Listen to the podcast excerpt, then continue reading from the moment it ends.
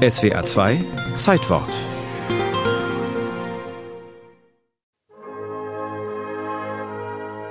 Lesen Sie Ihre Verfassung nach, Herr Bundespräsident. Da stehen in der Präambel sämtliche Länder der Bundesrepublik drin. West-Berlin gehört nicht dazu. Karl Eduard von Schnitzler war der Chefpropagandist der DDR. Im Ostfernsehen agitierte er gegen den Amtssitz des Bundespräsidenten in Berlin. Wie kommen Sie dazu, außerhalb des Territoriums der Bundesrepublik einen Amtssitz zu unterhalten? weil die Bundesrepublik Westberlin nicht aufgeben will und am 18. Mai 1959 mit dem Einzug des Bundespräsidenten ins Schloss Bellevue ein Zeichen setzt.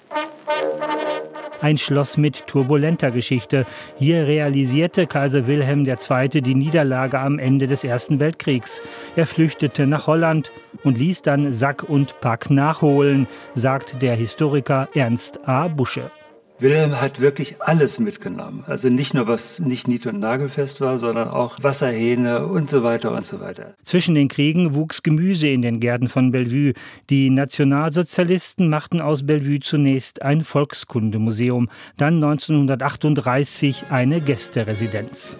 Prinzregent Paul von Jugoslawien traf mit seiner Gattin Prinzessin Olga zu einem Staatsbesuch in der Reichshauptstadt ein.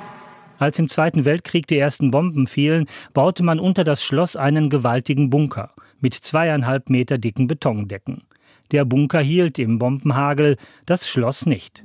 Bellevue, das ehemalige Lustschloss an der Spree, bietet keinen schönen Anblick mehr. Flüchtlinge und Ausgebombte hingen ihre Wäsche nach dem Wind Bundespräsident Theodor Heuss will in den 50er Jahren Flagge zeigen in Berlin.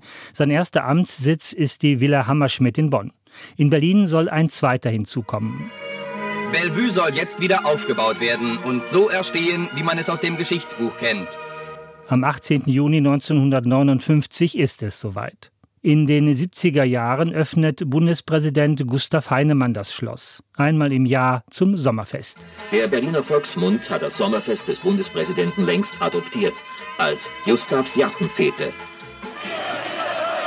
Nach dem Fall der Mauer ging Bundespräsident Richard von Weizsäcker voran.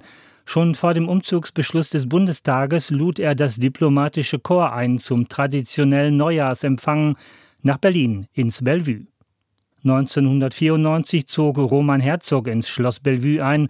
Als Risse im Putz sichtbar wurden, lästerte der Bayer über das preußische Billigschloss. Wirklich ein Symbol für preußische und hohenzollerische Sparsamkeit, zum Teil Knickrigkeit. Der damalige Pressesprecher Wolfgang Teske erinnerte sich an nervöse Zeiten für Protokollchefs. Es gab Defilés. Ich erinnere mich an eins, Bundespräsident Richard von Weizsäcker.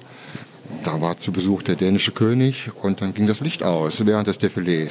Oder der Fahrstuhl in der Amtszeit von Rau blieb stecken mit dem Besucher Ministerpräsident Sharon. Roman Herzog machte aus Schloss Bellevue den ersten Amtssitz des Bundespräsidenten. Das Preußenschlösschen war dafür zu klein. Deshalb wurde daneben ein Bundespräsidialamt gebaut, eiförmig, wie das Oval Office in Washington. Neben der Goldelse wird sich das Präsidentenei, finde ich, ganz gut machen. Das Präsidentenei ist nicht zu besichtigen, aber das Weiße Schloss Bellevue. Für Menschen mit Geduld. Wer rein will ins Präsidentenschlösschen, muss ewig darauf warten. So spannend ist es übrigens auch nicht. Drin ist fast nichts Historisches mehr. Vor 60 Jahren sagte die Berliner Schnauze, das modernisierte Bellevue sehe von innen nicht aus wie ein Schloss, sondern wie eine Eisdiele.